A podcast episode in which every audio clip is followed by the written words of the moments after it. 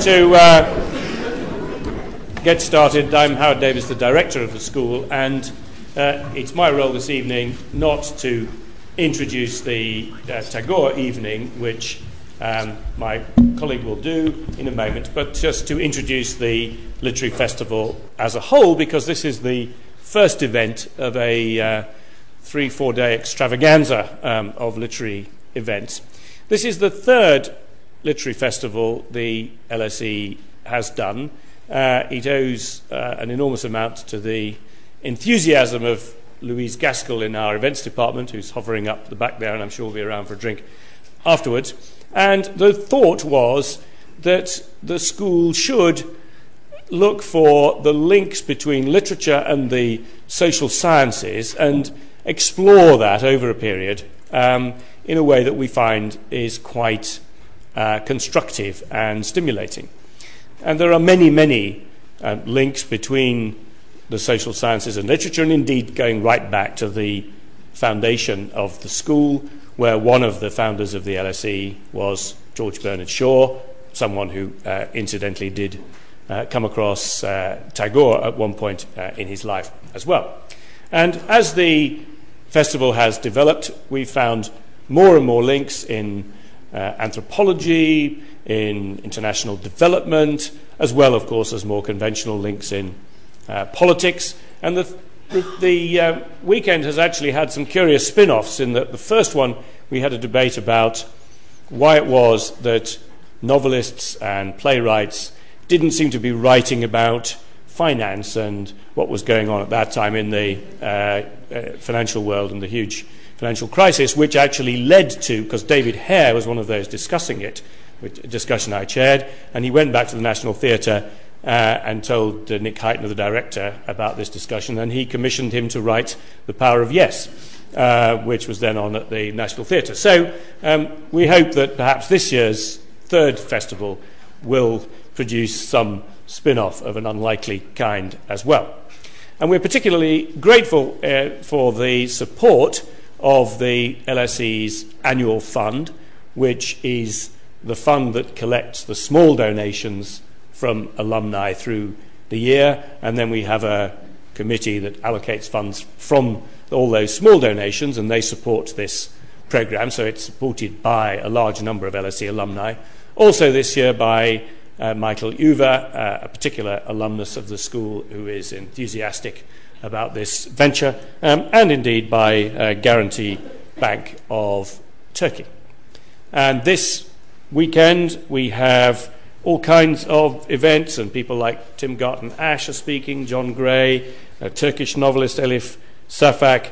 Uh, we've got uh, legendary actor Ron Moody, an LSE alumnus who appeared in the original production of uh, Oliver, the former poet laureate Andrew Motion, a lot of things, and I hope that those of you who've come perhaps for particular interest uh, in Tagore will nonetheless have a look at what else is on over the weekend. There are tickets uh, for some of these events still available.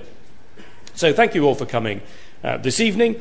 Um, I know that uh, Mukulika Banerjee is going to introduce uh, Tagore himself, uh, so I will say only one thing about him which she may not say which is that the fact that we are devoting an evening to him is an absolutely astonishing sign of the LSE's generosity of spirit. Uh, because among his many other achievements, he was a graduate of UCL. um, not an institution we always uh, celebrate uh, here at the LSE. So it shows our remarkable uh, generosity and broad mindedness uh, to put on uh, this evening. Um, but uh, Mukulika Banerjee is going to introduce you to it. Uh, thank you for coming, and I hope you enjoy this evening and the rest of the festival. Thanks.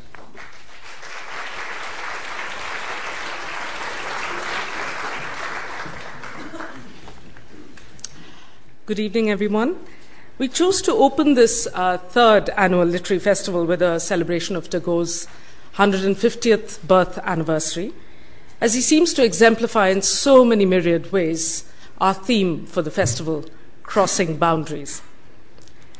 Tagore's work is a formidable oeuvre of 2,500 songs, 28 volumes of short stories, plays, novels, dramas, several volumes of letters, not to speak of hundreds of paintings.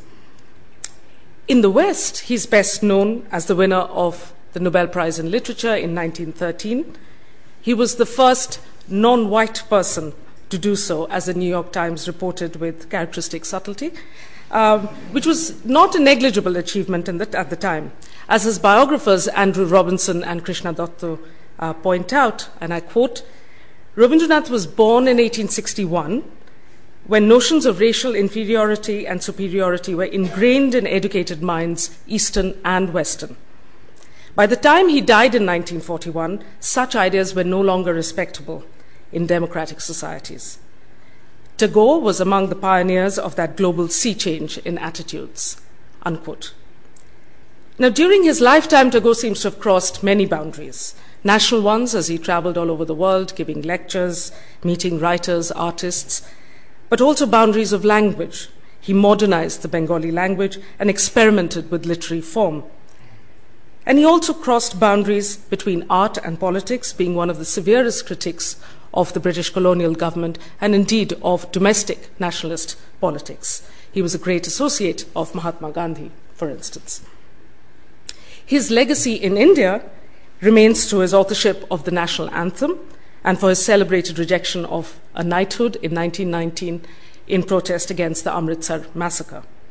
In Bengal, from where he is, he was, he's the most revered poet whose songs and works are performed for pleasure and to inculcate an emotional as well as an aesthetic education. The university that Tagore set up, Shantiniketan, was to provide an alternative to educational rigidities, where the cultivation of beauty and simplicity of living were exemplified in tutorials held under trees. This continues to function, albeit as a shadow of its former self. In the West, however, there's been a degree of ambivalence that mirrored his own ambivalence towards it. When Tagore arrived in London for the second time in 1912, the first thing he did, which will sound familiar to many of us, was to leave a bag behind on the London Underground. Only in Tagore's case, the bag contained the only handwritten copy of his translations of Gitanjali that he had translated on the voyage to England.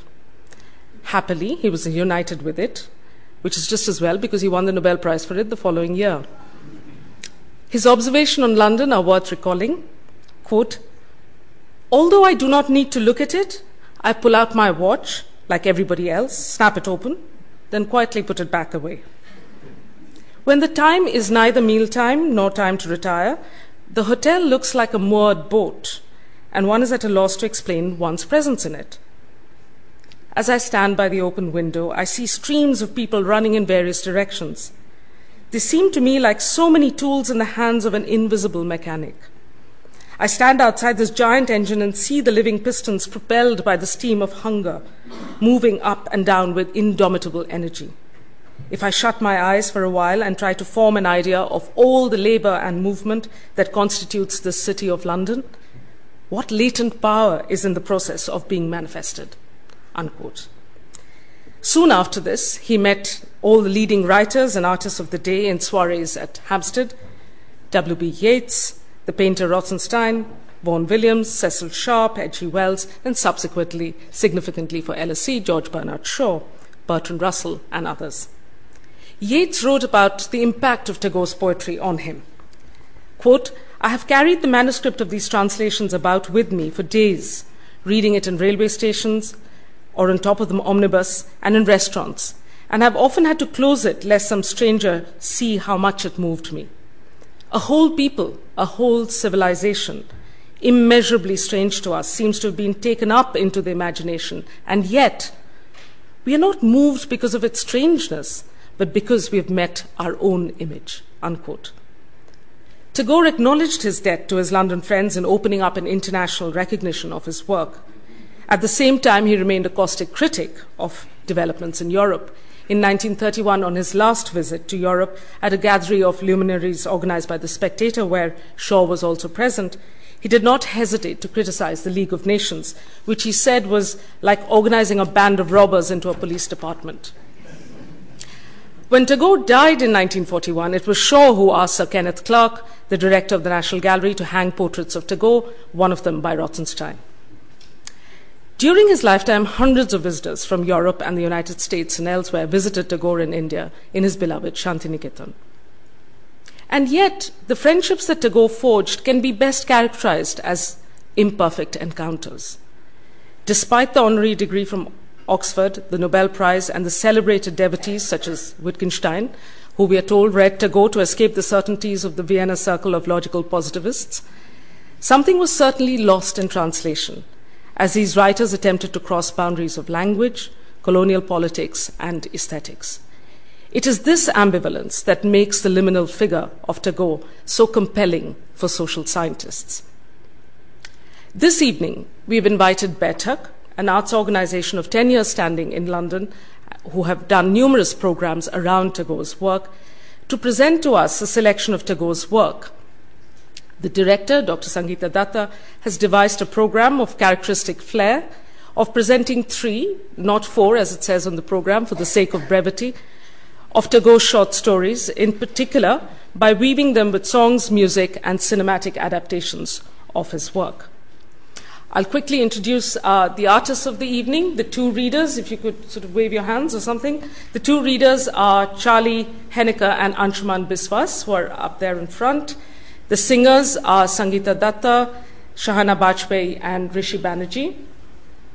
The musicians, Shomik Datta on the sarod, later he's in the audience, Alex Hausko on the flute, Shujit Mukherjee on the tabla, and our very own homegrown LSE economic historian, Dr. Tirthankar Roy.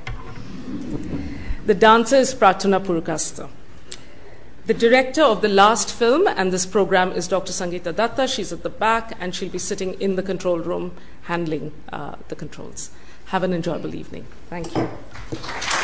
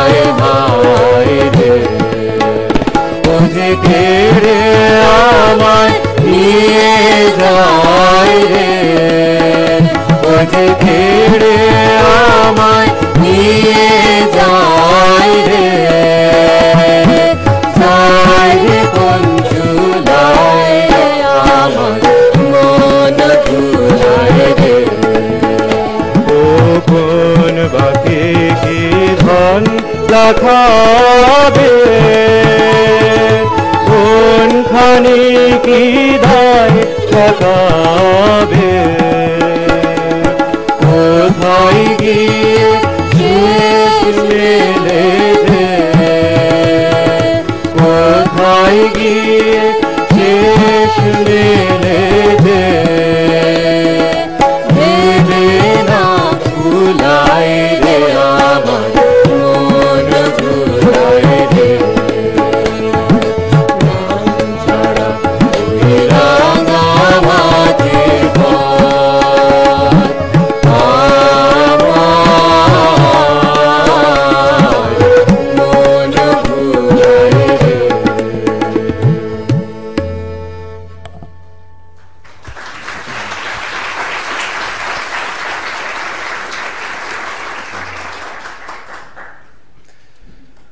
his first job, the postmaster was sent off to Ulapur village.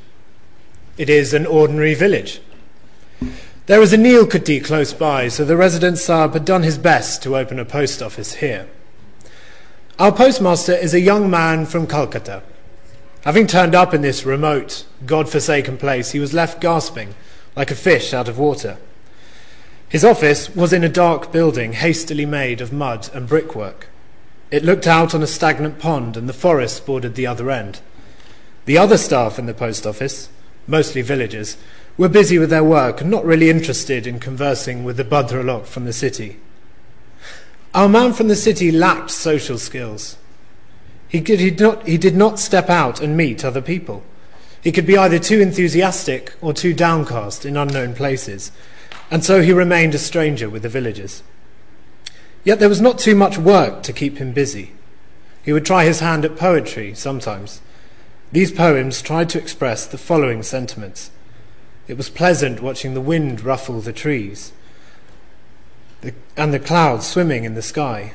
But oh, if a genie could appear from the Arabian Nights and pull out all these trees and replace them with a concrete road, if the sky could be obscured by rows and rows of tall buildings, then this genteel heart would breathe again. Our postmaster earns a paltry salary. He has to cook his own meals, and a young orphan girl from the village does the cleaning and washing. She gets to eat two whole meals in this household. Her name is Ratan, aged about 12 or 13. There appears no immediate possibility of her getting married. In the evenings, when smoke would rise from the village homes, crickets would chirp in the bushes, the group of intoxicated Baul singers and their percussionists would be heard from the neighbouring village. When even a poet's heart would be mildly stirred by the tremor on the dark leaves, then our postmaster would light a faint lamp in the corner of his room and call out, Ratan! Ratan would be waiting at the door for his call, but would not come in at the first summons. She would call back, What is it, Babu? Why are you calling for me? What are you doing? I'm lighting up the chula. I'm in the kitchen. Your kitchen can wait. First, get me my hookah and light it. Within a few moments, Ratan would enter with her cheeks puffed, blowing hard at the charcoal pellets. While taking the hookah from her hands, he would ask, Ratan, do you remember your mother? That was a long time ago. There are some faint images and others which are lost. Father loved her more than her mother. She remembers her father more. He would return exhausted from the paddy fields, but she remembers some evenings like clear pictures in front of her eyes. Lost in her memories, Ratan would sit on the mud floor near his feet. She would remember she had a little brother. When the rains came, they would make fishing rods from little twigs and go fishing in the pond. She had forgotten many other serious events, but this memory recurred. And like this, often it would get quite late, and our postmaster would feel too lazy to cook. There was always some left over from the afternoon meal, and Ratan would quickly bake some rotis. That would suffice for both of them.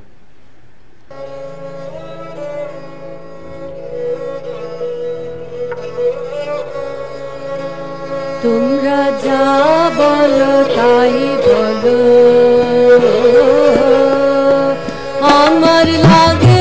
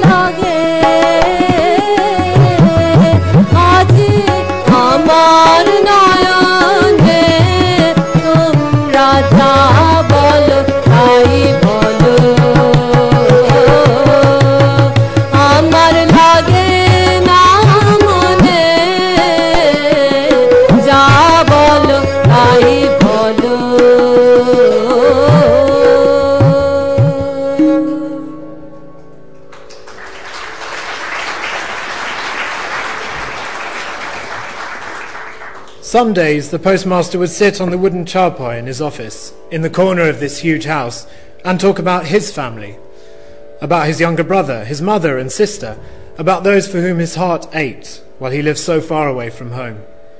All that he yearned to talk about but could not share with the clerks of the Neilkutti, he would effortlessly confide to this illiterate young village girl. It did not strike him as odd at all.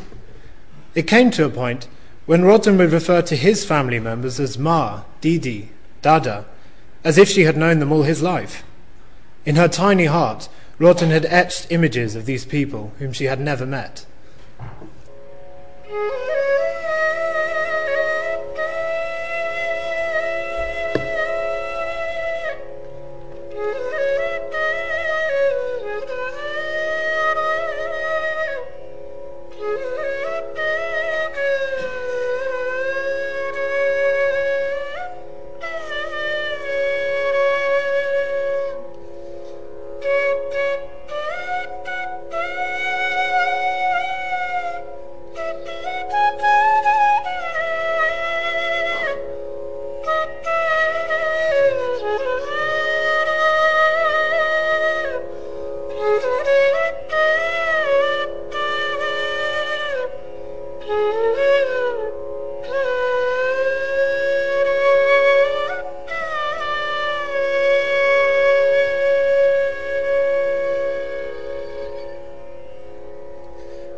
One day during the monsoon, the rain had let for some time. A mild wind was blowing in the afternoon. A warm, wet vapour rose from the wet grass and trees, like the tired earth had heaved a deep sigh. Somewhere, a bird cried incessantly as if it had something really pressing to say. Postmaster did not have much work on his hands. That day he was enjoying the glint of the sun on freshly bathed satin leaves as they moved in the wind. The rain clouds were leaving, making way for piles of fluffy white clouds hit by the sun. Postmaster think, was thinking, if only there was someone close to his heart to share this beauty with, a beautiful female form to sit close to him. He grew convinced that was what the bird was complaining about, the lack of a companion. And the quiet murmur of the leaves on this solitary afternoon had much the same message. No one would believe this or know of this, but on holidays during the quiet afternoons, our meagre salaried postmaster of a small village would actually have such romantic thoughts.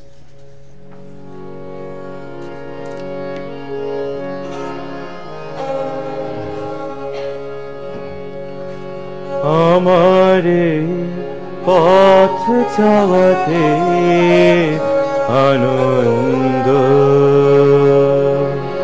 Amari path chavate anund খেলে যায় রোদ ছায়া, বর্ষাসে বসন্ত। আমারে পথ চাওয়াতে আনন্দ। করাই সমুখ দিয়ে আসে যায় খবর নিয়ে। করাই সমুখ দিয়ে আসে যায় খবর নিয়ে। খুশির আপন মনে, বাতাস বহে। বাতাস বহে সুমন্দ, আমারে পথ চাওয়াতে আনন্দ।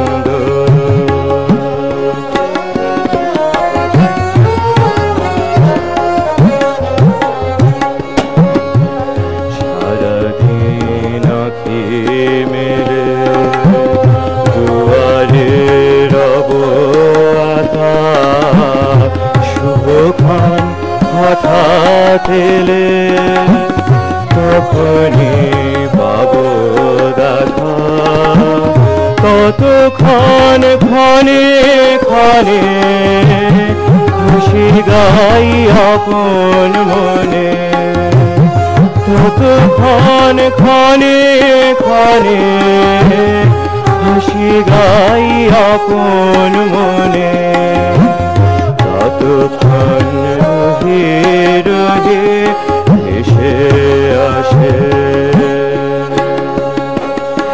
এসে আসে সুগন্ধ। আমারে পথ চাওয়াতে আনন্দ। আমারে পথ চাওয়াতে আনন্দ।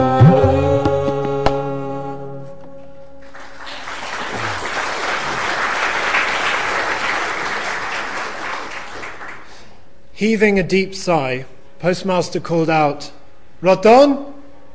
Ratan was sitting under the guava trees, nibbling on raw fruit. On hearing her master's voice, she ran and entered, panting. Dada Babu, did you call me? Postmaster said, I shall teach you to read. And he spent the rest of the afternoon introducing her to the Bangla alphabet. And in a few days introduced her to spelling as well. It was the month of Sravan, and there was no end to the rain. The ditches and canals were overflowing. The sound of the steady rain and the croaking of frogs could be heard all day. The village pathways had been drowned. People had to use boats to go to the market. One day, the morning was overcast with rain clouds. Postmaster's little student patiently waited by the door for a long time, but she did not hear him call out for her as usual. Ratan walked into the room with her bundle of books. She saw him lying on his bed and turned to walk out silently. This time he called out, Ratan, I'm not feeling well. I think I have fever. Touch my forehead and see. In this terribly isolated place, lying ill on a rainy day, he yearned for the touch of a caring hand. He almost felt his mother's cool hand on his forehead. As he tossed and turned, delirious with high fever, he imagined his sister was sitting by him. And Ratan, she was not a child any longer, she immediately turned into a grown up woman and took the place of his mother. She called in the doctor, gave the patient his tablets, stayed awake all night by his bedside, cooked his broth for him, brought her face close to his, and asked a hundred times, Dada Babu, are you feeling better?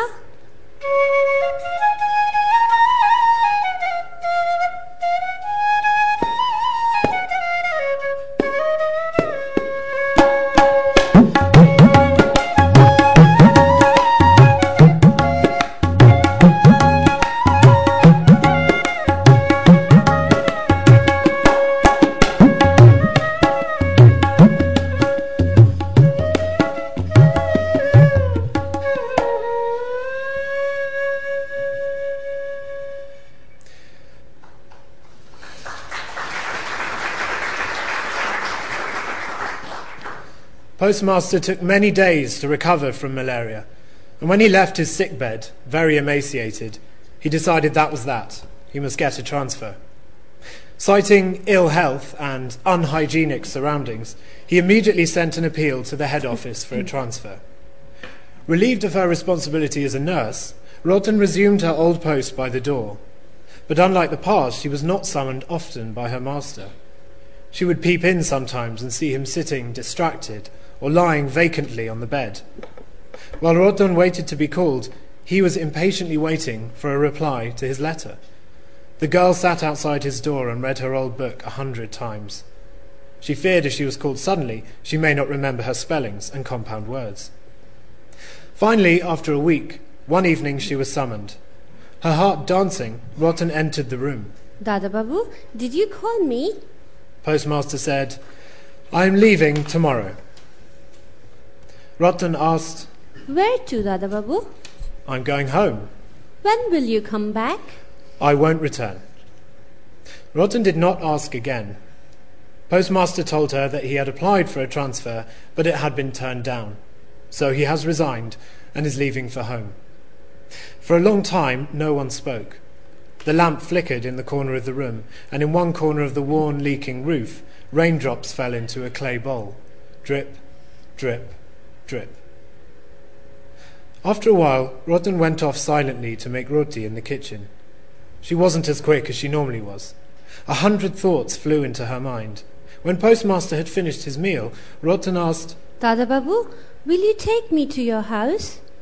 Postmaster laughed and said, How is that possible?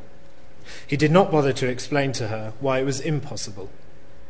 All night long in her dreams and awakening, the little girl heard his laughter and dismissal. How is that possible?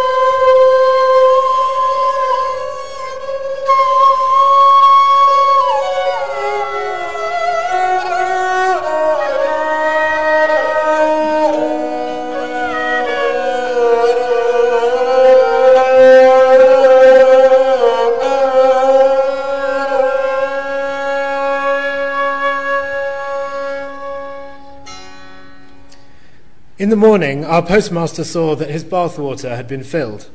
A city boy, he preferred bathing in his backyard rather than in the pond.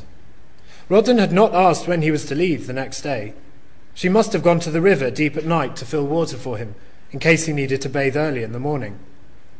After the bath, Ratan was summoned. Ratan came in silently and stood looking at his face, waiting for his orders.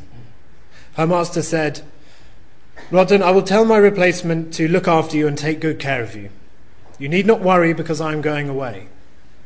No doubt he said this from the depth of his affection and kindness, but who will understand a woman's heart? Ratan had often endured harsh words from her master, but she could not bear these words of compassion. She cried out, sobbing wildly, No, no, you don't need to tell anyone about me. I don't want to stay here. Postmaster had never seen her behave this way, so he was taken by surprise. The new postmaster arrived. He was handed over all the charges, and our postmaster prepared to leave. Before leaving, he called to Ratan and said, Ratan, I've never given you anything. Today I shall leave something for you before going away. This will see you through for a few days. He put away some money for the journey and pulled out the rest of his salary. Then Ratan fell into the dust and held his feet. Dada Babu, I beg of you, don't give me anything. No one need worry about me. I don't want anything. And she ran away in a flash. The ex postmaster heaved a deep sigh, picked up his carpet bag, piled his blue tin trunk with white patterns on the coolie's head, tucked his umbrella under his arm, and walked towards the boat waiting for him.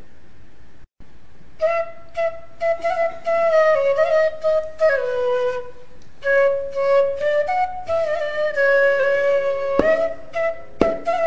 you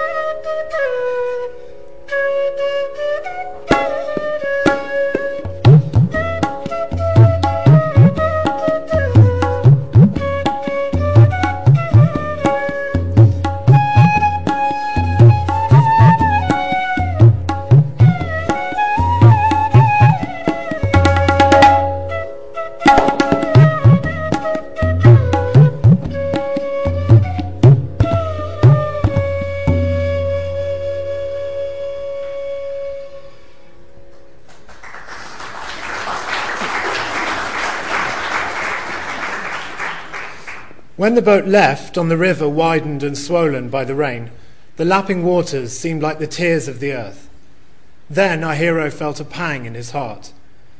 The pained face of a simple, illiterate village girl seemed to reflect this huge, unexpressed sorrow pervading the entire universe. Once, he genuinely felt, I should go back and bring the world's forsaken orphan girl with me. But by then the wind had puffed the sails. The monsoon tide was at its full. The village had passed, and the cremation ground could be seen on the bank. The dejected traveller swept along on the river tide concluded with a theory that life will have many such separations and deaths. What is the point of going back?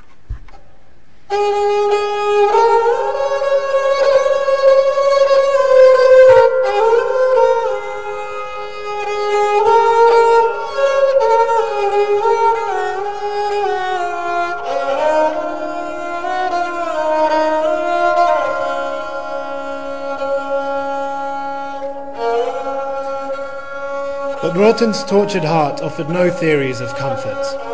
She kept wandering around the post office, her face flooded with tears. Perhaps she nursed a faint hope that her Dada Babu may return, and that illusion did not permit her to leave. Oh, the folly of the human heart! It does not learn from mistakes. The principles of logic enter the mind with such difficulty. We deny the obvious truth, reject blatant proof, and embrace false hope with both arms and tie our hearts to it. At the end, the illusion cuts all nerves, drains the blood, breaks the heart, and escapes. Then momentarily, we return to our sense. Soon after, we earnestly seek another maze of folly to lose our lives in.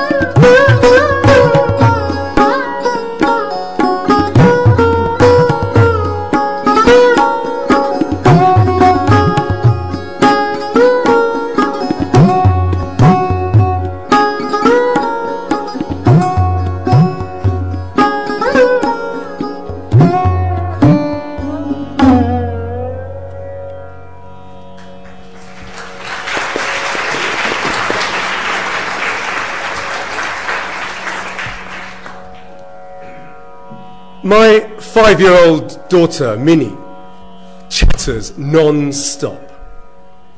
After her birth, she waited about a year to learn to speak.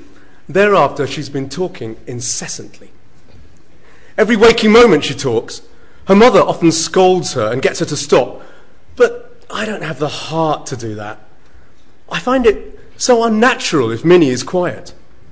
After a while, it gets unbearable. So her conversation with me takes place with great energy. This morning, I've just started writing the 17th chapter of my novel. Minnie walks in and says, with much concern, Baba, Ramdayal calls a crow Kawa. He's very silly, isn't he? I try to explain to her that there are different languages, but she shoots off again. Baba, Bhola says there's an elephant in the sky, and when it sprinkles water with its trunk, it rains. Bhola is a liar. He talks all day and says heaps of lies. Uh, without waiting for my answer, she asked, Baba, do you love Ma? I had to say, Minnie, go and play with Bhola. I need to do some writing. She immediately sat under my writing desk, near my feet, and busied herself playing Agdum Bugdum on her knees.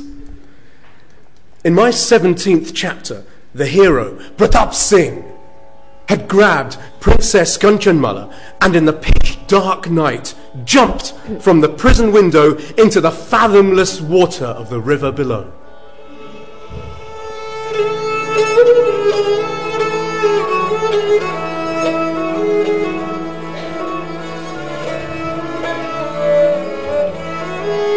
কোথাও আমার হারিয়ে যাওয়ার নেই মানা।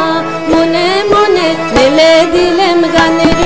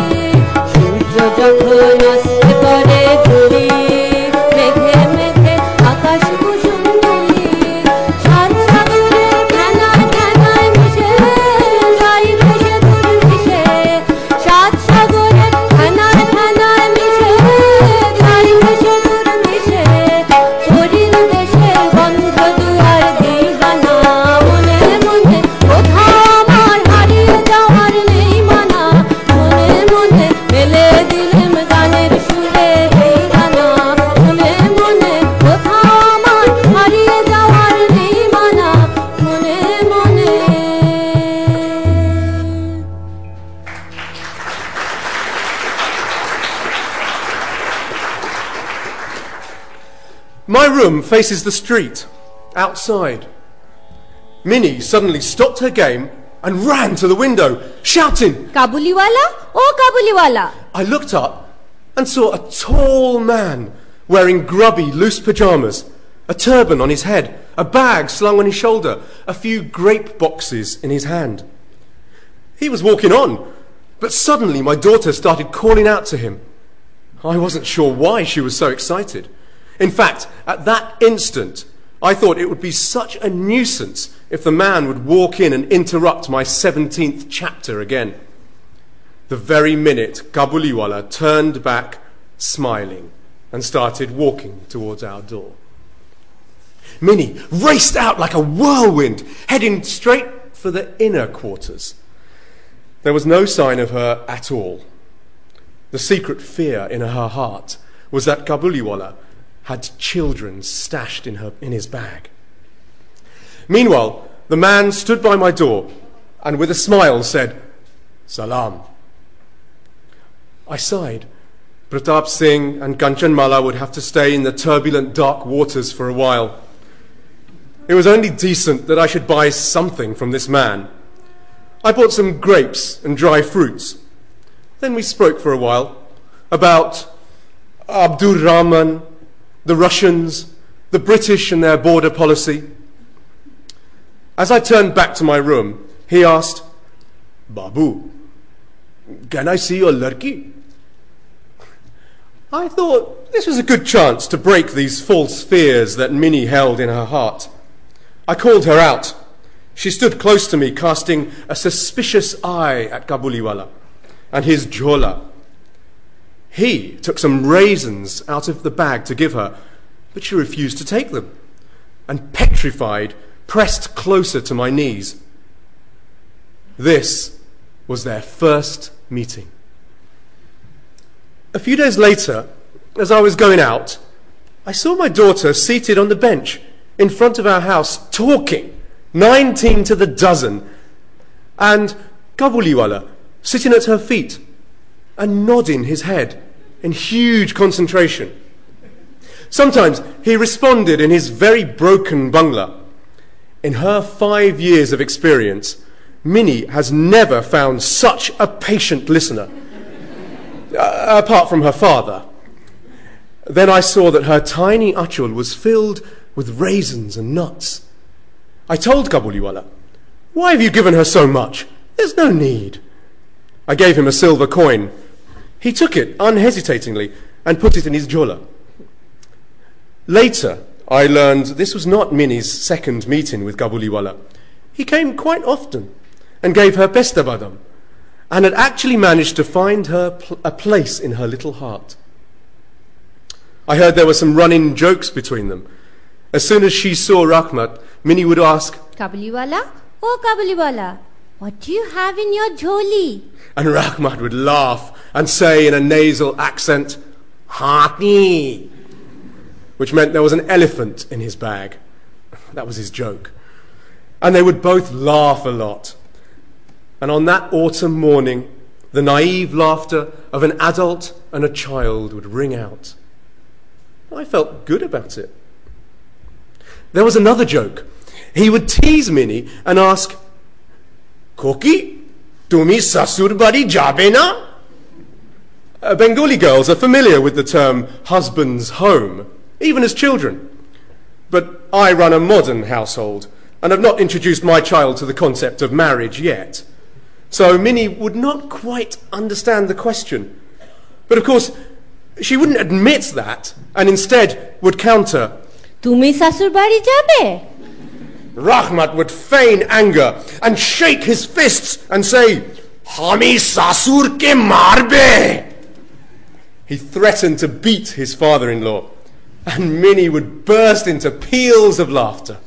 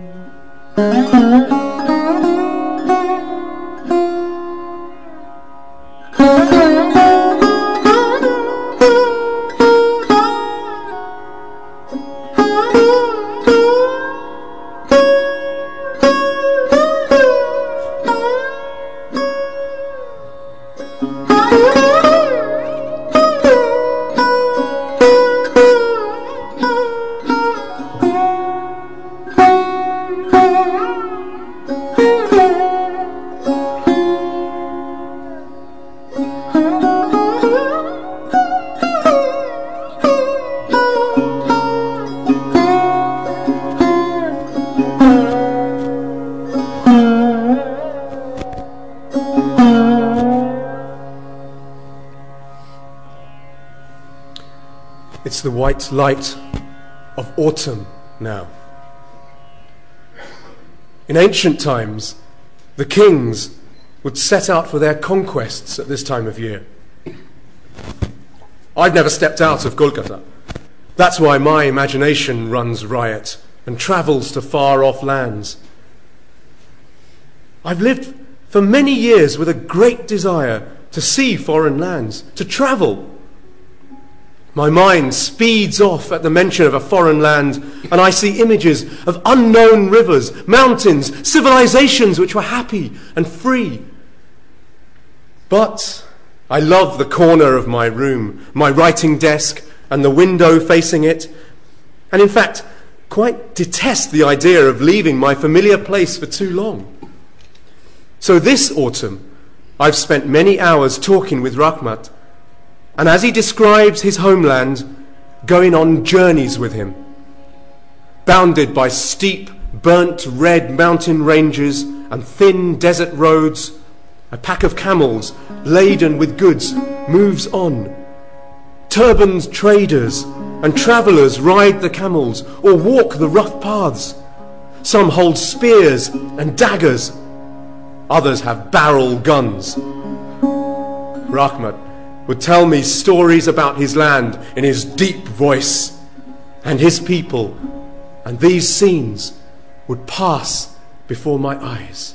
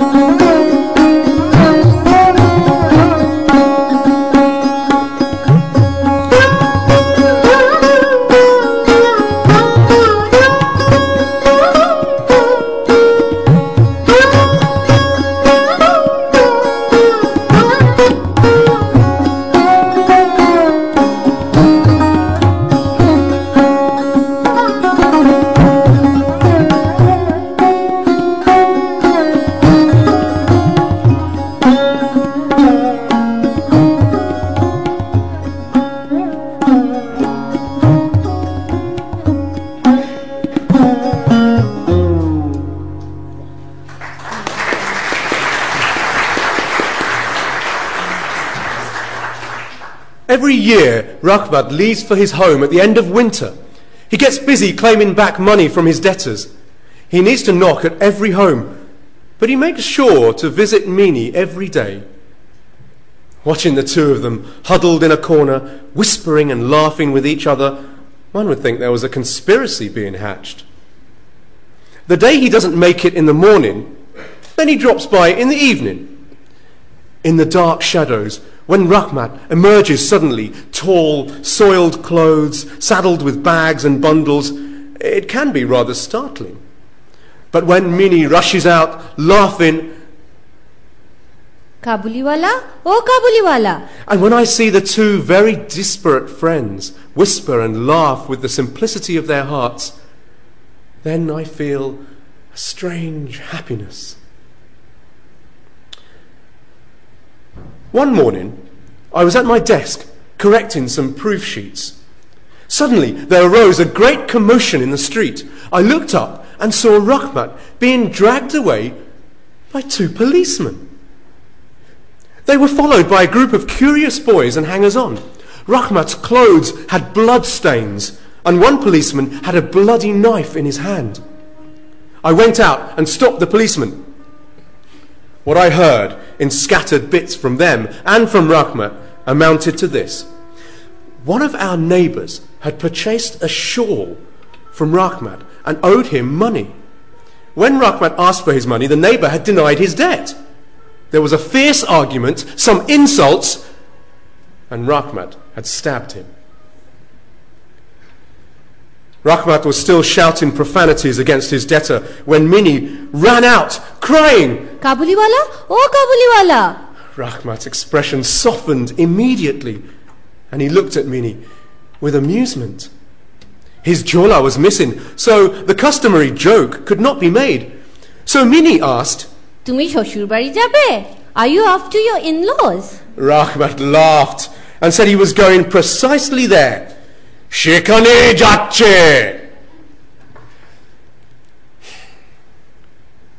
Rahmat was jailed for causing serious injury to our neighbour. Slowly, the memory of him faded. I sort of forgot about him. While we carried on with our everyday lives at an everyday pace, we did not stop to think how a free spirited traveller from the mountains was spending years behind prison walls. And the restless Minnie forgot her best friend so easily that it surprised even me, her father.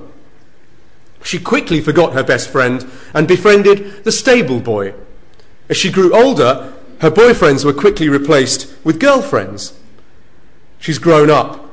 These days, I rarely see her in her room, and we talk and laugh very little.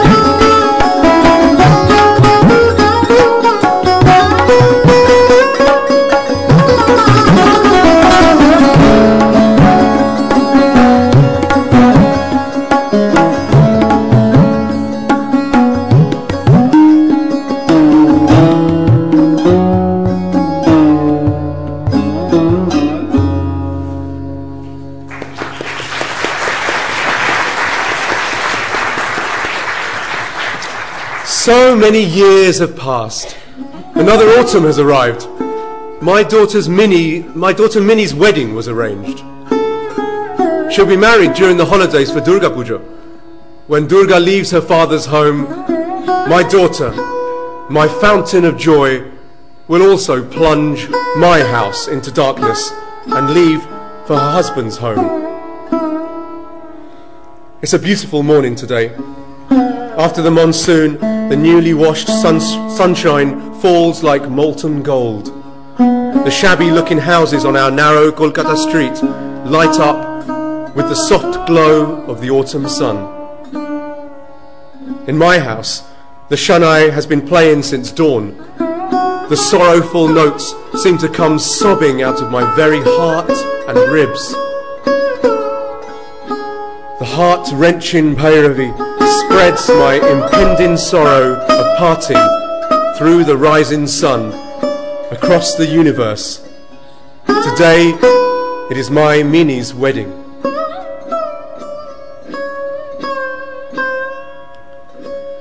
People had descended. Bamboo poles were being strung together in the courtyard to make a marquee. The tinkle of crystals could be heard as chandeliers went up in every hall. Managers and workers called out to each other. I was sitting at my desk doing my accounts when Rahmat suddenly came up and saluted me. I didn't recognize him at first. He had no jhola. His long hair had been cut. His body was tired and worn. I knew him when he smiled. Gi, Rahmat, when did you get here? He said he'd been released from jail the night before. The mention of jail and the, remind, the reminder of the incident bothered me. Here was a murderer in front of me, and my soul seemed to shrink in antipathy. I found myself wishing he would leave soon and not spoil this auspicious day. I told him, We have an event at home today. I'm busy. You must go now. He turned to go immediately. Then, hesitating near the door, he asked, Can I not see Khuki once? I think he imagined Minnie as the little girl he'd seen years ago. That she would run out, calling, Kabuliwala? Oh, Kabuliwala! as she did in the past. That they would share their jovial conversation as before.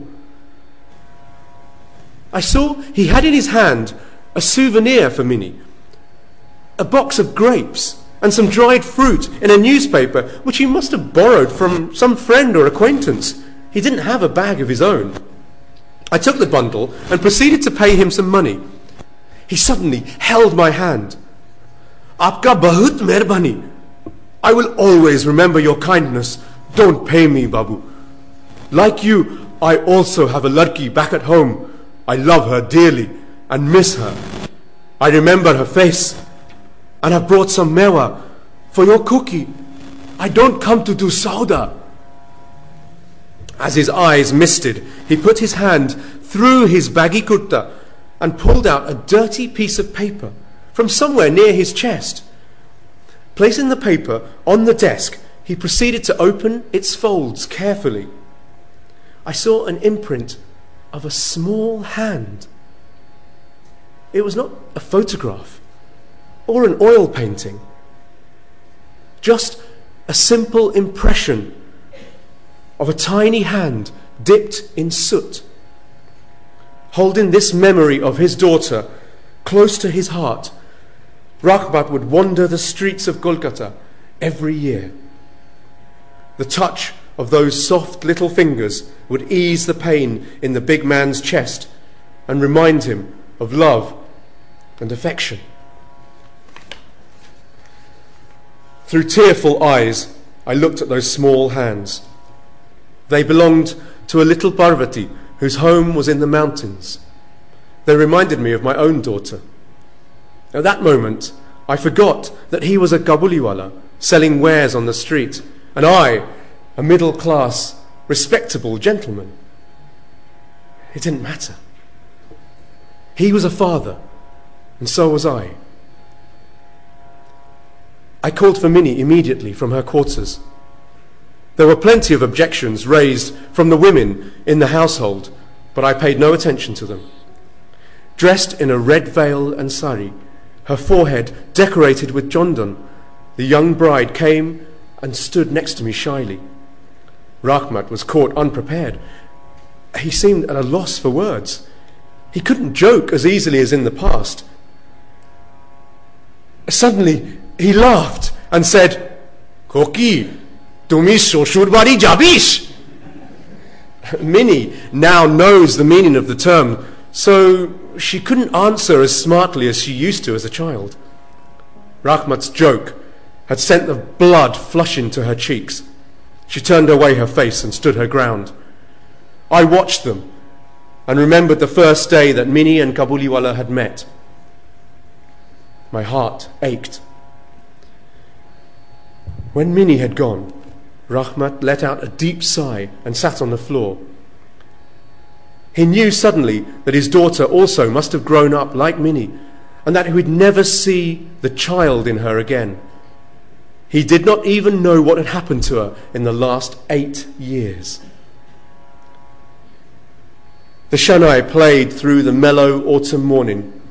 Rahmat sat in a narrow lane in North Kolkata and thought of his home in Afghanistan, in the desert mountains. I handed him some money and said, Rahmat, you must go back home to your daughter. Minnie will be blessed by the joy of your reunion. Having given Rahmat that money, I had to make some changes to the wedding celebrations. I could no longer afford the electric lights and also had to forego the special music. The women from the inner quarters expressed great dissatisfaction. But Minnie's wedding was lighted by the auspicious lamp of hope and love, of an absent father who had started on his journey home to meet his daughter.